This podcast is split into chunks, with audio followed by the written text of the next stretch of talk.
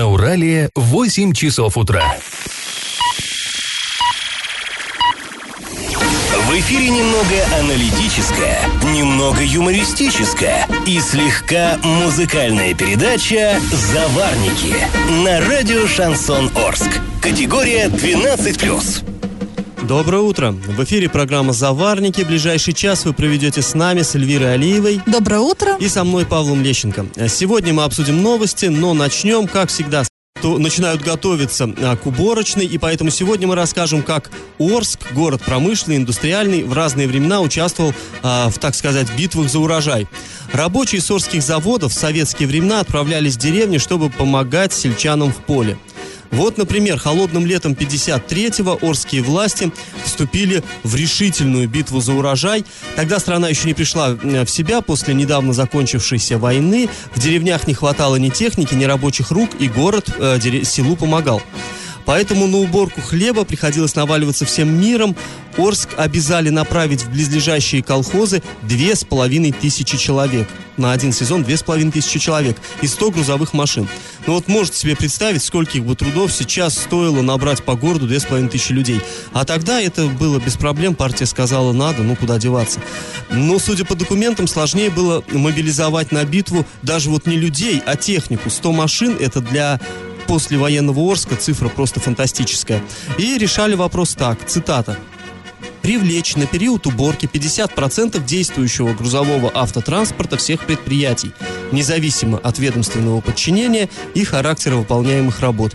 Установить для каждого автомобиля задание по вывозу зерна в объеме 6 тысяч тонн километров из расчета на полутора тонный автомобиль. То есть, понимаете, половину всех э, грузовиков у заводов просто выгребли отправили в село, потому что, ну, хлебушек важнее. Но и этих машин не хватало, поэтому морские власти привлекли испытанный временем ресурс – гужевой транспорт, проще говоря, лошадок.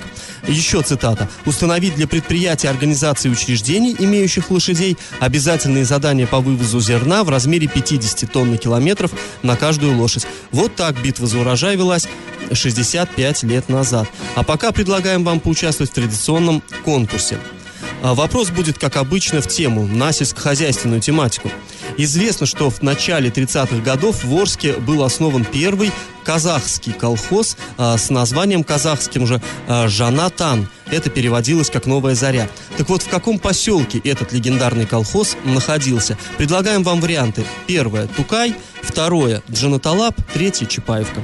Ответ присылайте нам на номер 8 903 390 40 40 или в соцсети «Одноклассники» в группу «Радио Шансон Ворске». Галопом по Азиям Европам! На днях первый заместитель главы Орска Юрий Исаев подписал распоряжение о создании так называемой комиссии по оценке ущерба, причиненного сельскохозяйственным товаропроизводителям муниципального образования. А, то есть, проще говоря, комиссия, которая будет считать ущерб, нанесенный засухой э, нашим полям. А в том, что ущерб в этом году окажется просто огромным, сами сельчане нисколько не сомневаются. Подробнее об этом они нам расскажут далее в нашем выпуске. А жители Орска жалуются на низкие окна в МРЭО ГИБДД. Э, очень интересная жалоба, никогда с такой не сталкивалась, никогда даже не обращаю внимания, что где-то какие-то низкие окна. Вот мне лично несложно нагнуться. Но есть у нас высокие люди, к нам конкретно обратился мужчина, чей рост составляет 193 сантиметра, и э, он, придя в МРЭО ГИБДД, вынужден был сесть на корточки, и этот момент его очень оскорбил. Он считает, что вот в такой позе находиться в э, заведении, где есть полицейские, для него унизительно сильно. Ну, ты знаешь, если бы были окна слишком высоко, к нам бы, наверное, обратился э, человек, который там 155 сантиметров да, и... и он бы жаловался, что он приходится подпрыгивать, это тоже было принизительно. Э, да. Мы, конечно же, об... да, мы обратились, конечно же, за комментарием к начальнику э, МРЭ, Орского МРЭО ГИБДД. А, он совершенно адекватно воспринял вопрос э, и сообщил, что а, в ведомстве, ну, ведомстве оказывают госуслуги, а это именно вот окошки, где оказывают госуслуги, всем, независимо от э, роста высота окон не регламентируется никакими законами и правовыми актами. И если людям с высоким ростом тяжело стоять э, на корточках, сотрудники могут выйти из застойки без проблем. Попросите. Весь сервис. А, ладно, еще одно интересное обращение к нам в редакцию поступило. Фотографию прислали жители старого города. В Орске на улице Малишевского опора ЛЭП, то есть столб, на котором натянуты провода, а, похож на новогоднюю елку. То есть столб весь-весь-весь увешан пакетами с мусором. А, ну, ситуация вот эта привлекает внимание прохожих и а, проезжих, все фотографируют. Люди, а, как нам, а, люди, которые к нам обратились, они предположили, что это такой крик отчаяния, что местные жильцы пытаются привлечь внимание ответственных служб таким экстравагантным образом к проблеме уборки мусора. Ну, на самом деле, там, наверное, все прозаично. Мешки поднимают повыше, чтобы в частном секторе собаки не рвали мешки, не разбрасывали мусор. Но в любом случае выглядит совершенно это как-то ну, странно, фантастически.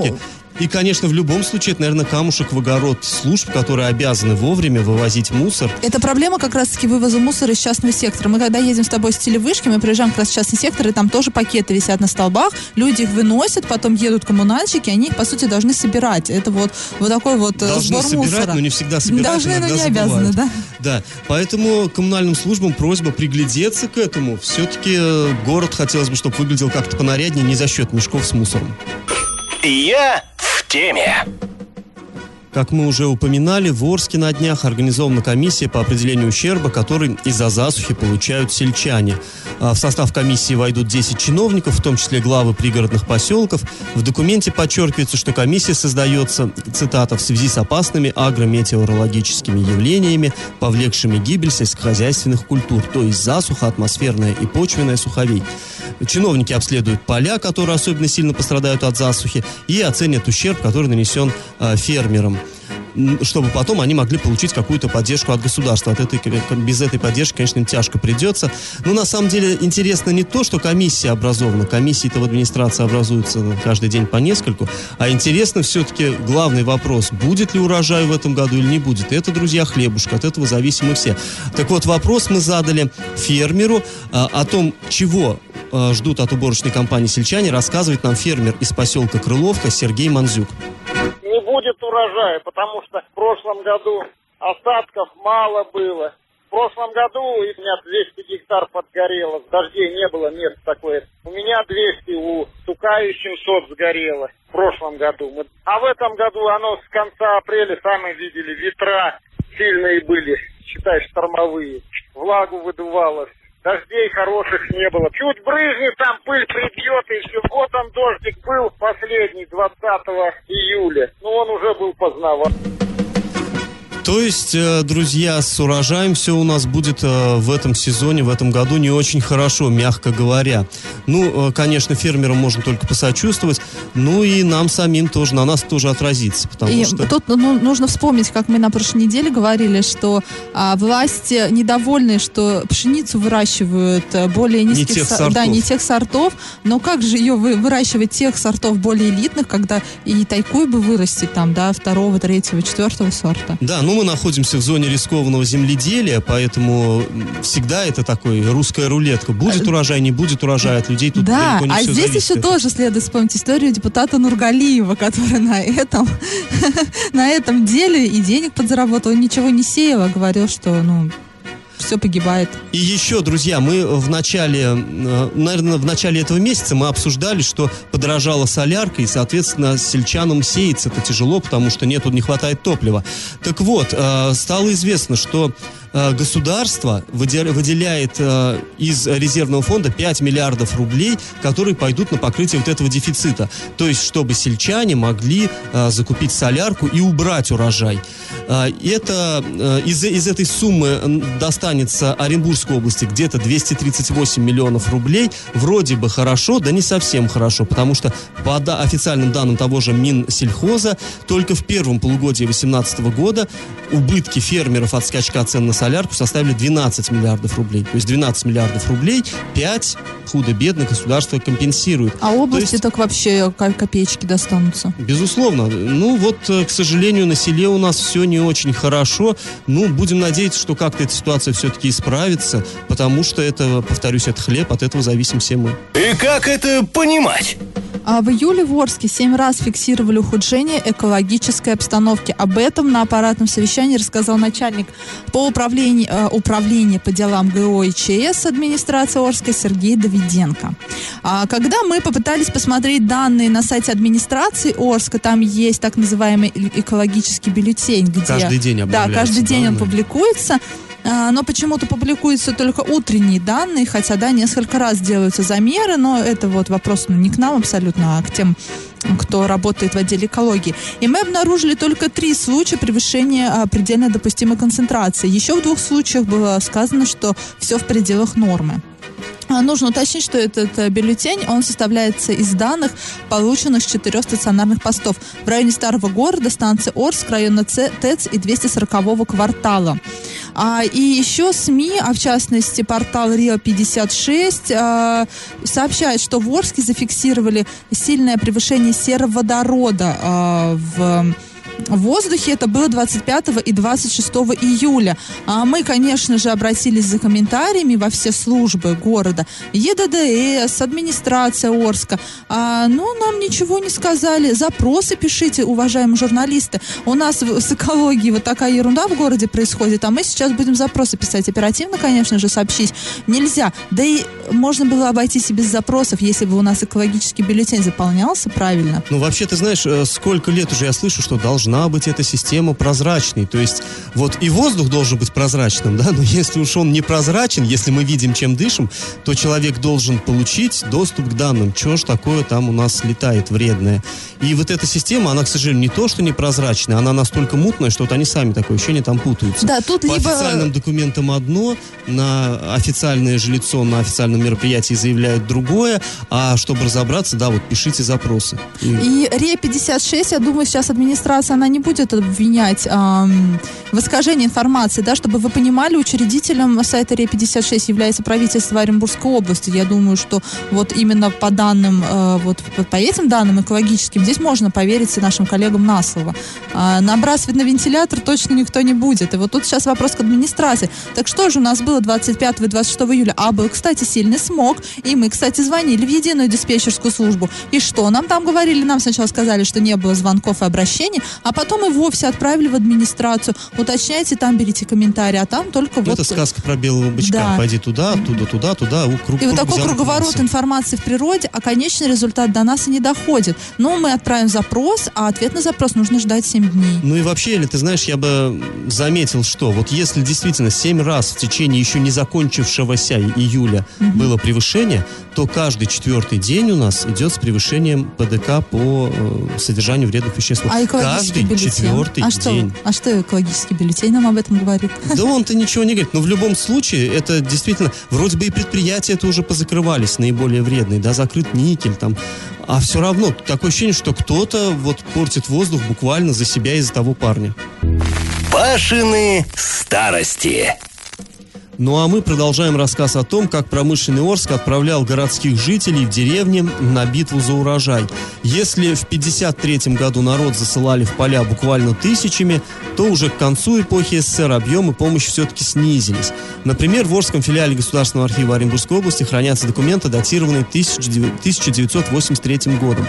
Среди них такой приказ цитирую, «Трудящиеся Орска традиционно оказывают разностороннюю помощь совхозам Восточного Оренбуржья. В целях сови- совре- э, своевременного и высококачественного проведения весенних полевых работ в 1983 году исполком Горсовета решил обязать райисполком и хозяйственное руководство предприятий и организаций города направить в совхозы 400 рабочих. Ну, понятно, что мужчины отправляют, эти 400 человек отправляют тяжелую физическую работу, они были и трактористами, и, ну, просто грузчиками. Ну, И туда же отправили 20 женщин-поварих. Они готовили еду на полевых кухнях. Интересно, что тогда же, в 80-х годах, к сельскохозяйственному труду приобщали и городских детей. Может быть, многие наши слушатели помнят, вокруг Орска действовало несколько так называемых лагерей труда и отдыха.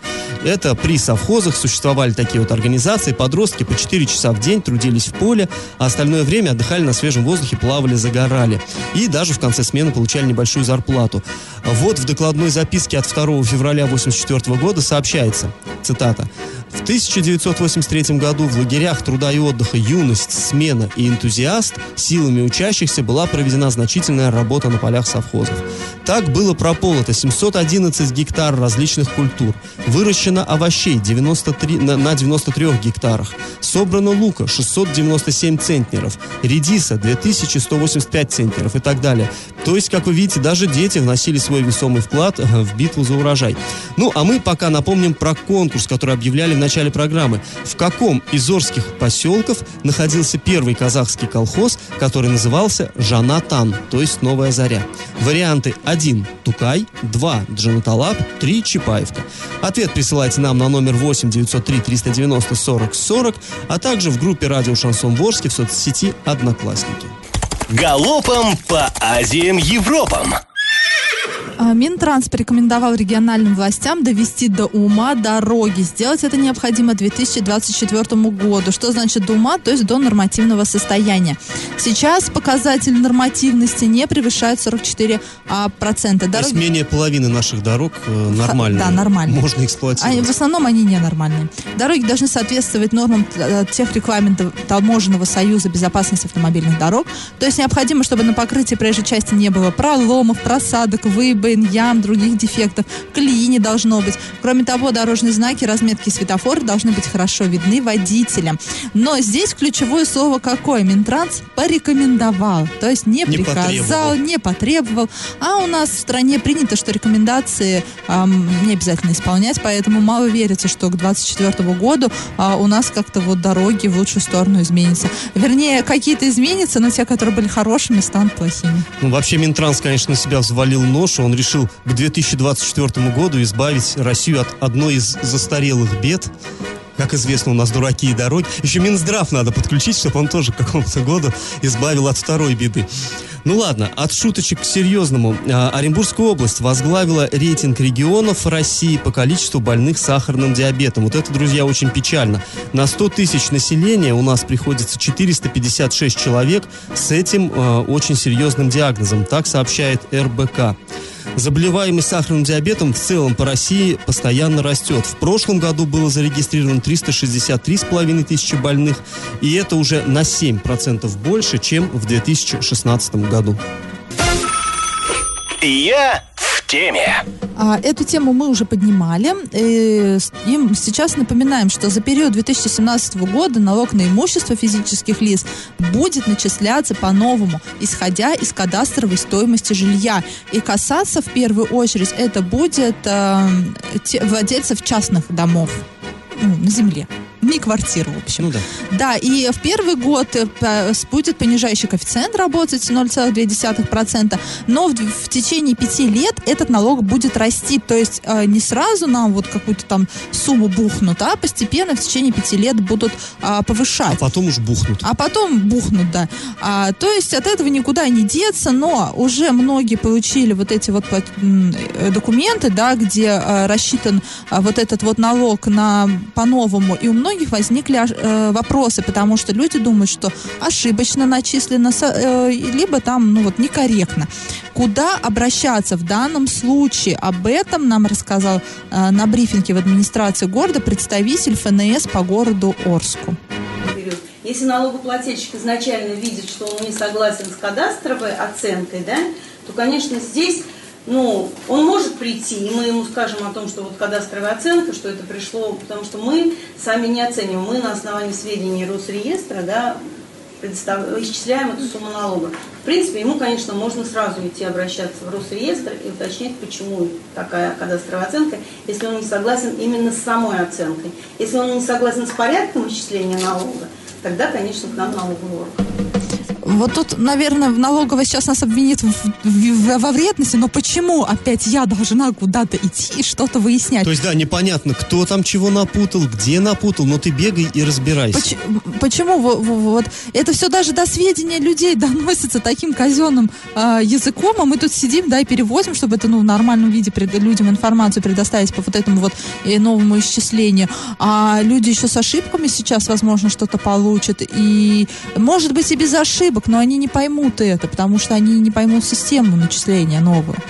Вот куда им обращаться? Ну, в налоговую. И опять нужно куда-то бежать. Ну, опять-таки, ты придешь в налоговую, ты отсидишь, возможно, там очередь, и тебе скажут, э, друг, да это в кадастре что-то напутали, и ты бегишь Иди потом туда, туда. отпрашивайся на работе, а если у вас еще квитанции коммунальные с ошибками, то Да не по- забудьте... по пути загляни в да, систему в город. систему город не забудьте заглянуть, еще там отстоять очередь и э, добиться какой-то правды. Знаешь, такое ощущение, что просто вот наши власти родные, они борются. Вот недавно мы говорили о том, что что-то с ожирением у нас беда. Вот тут просто, чтобы люди побольше бегали и как бы поменьше э, набирали вес, что здоровее были. Оздоровление нации такое. Ну что действительно, сколько можно, сколько можно бегать по разным инстанциям, при том, что человек платит, ну приходит ему квитанция, он платит, когда они приходят, ну в каких-то э, вразумительных размерах-то, когда там нет э, пересчетов диких. Ну а если есть, то получается, что это как бы не вина того, кто допустил ошибку, а вина человека. Либо должен- проводить ликбез. То есть с- э, я знаю, что налоговый устраивает дни открытых дверей, но туда на всякий кажется, мало кто ходит. Ну тоже, да, вряд равно ли кто-то уйдет с работы, чтобы пойти на день Ищите способы дверей. проводить ликбез. Ну вот у нас, ладно, брифинг в администрации пришел, куда журналистов пригласили. Ну и там все настолько казенным языком было сказано. а абсолютно вот ну, безграмотная речь у сотрудников. И как это понимать? Почему все больше у нас становится платных медицинских услуг? Наверное, вы, дорогие слушатели, об этом задумывались, ну да все задумывались. И об этом задумались и наши общественники. В августе городская общественная палата обсудит эту тему на очередном заседании. Одним из экспертов и инициаторов обсуждения темы выступит э, врач, ветеран медицины, председатель комиссии общественной палаты по здравоохранению Маргарита Зубрева. Она утверждает, что так называемая оптимизация медицины а, убивает качество обслуживания а, населения, по крайней мере, качество бесплатного, которое гарантировано всем нам, а, всем людям, которые, за которых работодатели платят в- налог. И вот тут, конечно, стоит сказать, что все-таки платные услуги, они во многом помогают людям, да, когда, особенно тем, кто приезжает из других регионов, там, на какие-то... Да, элементарно, которые приезжают вот из ближайших сел, из какой-нибудь Адамовки, но многие там едут в Орск. и, Но, с другой конечно, стороны, нужно понимать, что они тоже не от хорошей жизни оттуда едут, а потому что вот как раз та самая оптимизация их оттуда выгоняет и заставляет ехать лечиться Но платно в города. э, у нас есть в Орске, например, платные клиники, и чем они, э, например, для меня в приоритете, я туда прихожу, плачу, и мне все делают быстро, грамотно и, И без очередей. вежливо, и вежливо, и, И без да. очередей, да. Там, может быть, ничего не скажут э, сверхъестественного, тебе тоже скажет и твой врач по месту жительства, но там хотя бы вежливо. А у нас как в, в муниципальных, вот в государственных поликлиниках? Ты деньги платишь, но к тебе еще и, относ- и относятся по-скотски. Ну, знаешь, я бы сказал, еще не только э, в одних поликлиниках так, а в других эдак. Даже в, в- в рамках одной поликлиники ты можешь прийти все-таки отношение порой разное к бесплатным больным и к платным больным. То есть э, наши государственные поликлиники, они тоже же оказывают платные услуги, и тоже очередь совершенно другая. То есть если ты хочешь ждать очередь, сначала ты ждешь очередь за талончиком, потом ты стоишь очередь в регистратуру, потом ты приходишь, сидишь в коридоре, ждешь, когда подойдет уже твоя очередь, чтобы ты зашла на процедуру там, да. А, а можно все сделать за денежку, но А быстро и каких- приятно. В каких же это поликлиниках ты можешь сделать за денежку? Я, например, сталкиваюсь с таким. Я иду на платный прием, э, например, в обычную поликлинику по месту жительства, и мне говорят, да, вот вы сейчас поднимаетесь, там очередь стоит, но вы проходите без очереди, так как вы за деньги. И ты тут должен пройти вот это препятствие в виде очереди и сообщить им, что я сейчас заплатила, и у меня сейчас талончик без очереди. Тебя не пропустят, тебя там прибьют. Ну, ты очень интеллигентный человек, или поэтому не можешь воспользоваться своим А потому что в данном случае я не виню вот этих людей, которые стоят в очереди. Они имеют право на бесплатную медицинскую помощь и имеют право получить ее а, в, в каких-то нормальных временных рамках, а не стоять два часа. И тут не может именно а, сама вот администрация поликлиники разрулить эту ситуацию, разделить этих людей. Да, здесь на самом деле много о чем можно говорить. Я думаю, что мы обязательно посетим вот это заседание общественной палаты. И, друзья, мы вам предлагаем на наш номер, который вы все уже хорошо, наверное, выучили, присылать сообщения с вопросами. Мы от вашего лица сможем задать там экспертам, врачам и чиновникам, Был которые, бы безусловно, толк от будут вот там этих вот присутствовать. обсуждений на общественной палате. Был Ну, бы мы толк. рождены, чтобы сказку сделать былью. Мы будем стараться, чтобы из этого вышел какой-то толк. Новость дна. На днях вступил в законную силу приговор советского суда Орска. Трое местных жителей э, признаны виновными в незаконном использовании товарного знака, причинившего ущерб правообладателям на сумму более 11 миллионов рублей. Ну, правообладателям это ладно. Главное, какой ущерб они нанесли автомобилям тысяч орских э, и новотроицких автовладельцев. Как было доказано в суде, вот эти трое товарищей, организовавшие преступную группу, покупали дешевое моторное масло, которое предназначалось для использования в основном в двигателях грузовиков, там неприхотливые движки. Потом разливали вот это низкокачественное дешевое масло по красивым канистрам, наклеивали на них заранее отпечатанные красивые, очень красивые этикетки с названиями лучших мировых производителей. И вот это все уже продавали в три дорого, будто бы это какое-то элитное моторное масло. Всего им таким образом удалось реализовать более 4000 канистр с поддельным э, маслом.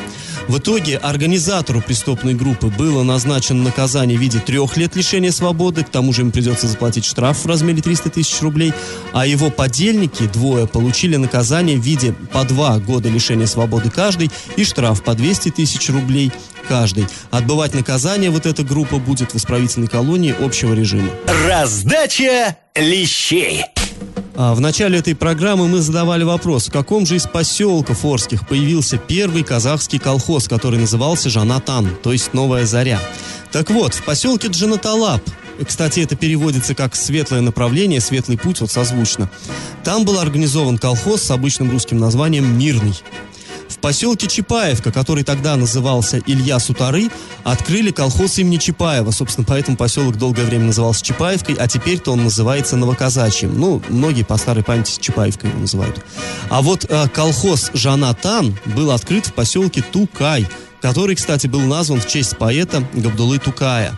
А, кто у нас, Эля, сегодня победитель? Так, а какой у нас номер правильный получается? Второй Тукай. А второй? А в таком случае победитель у нас Юлия 9440 заканчивается номер телефона. Ну, остальные тоже могут не расстраиваться. Они получают утешительный приз. Им в подарок э, звучит э, хорошая песня. А этот час вы провели с нами с Эльвирой Алиевой, Павлом Лещенко. Пока, до завтра. Завариваем и расхлебываем в передаче «Заварники». Каждое буднее утро с 8 до 9.00 на радио «Шансон Орск». Категория 12+. Радио «Шансон». СМИ зарегистрировано Роскомнадзором. Свидетельство о регистрации Л номер ФС 7768 373 от 30 декабря 2016 года. Категория 12+.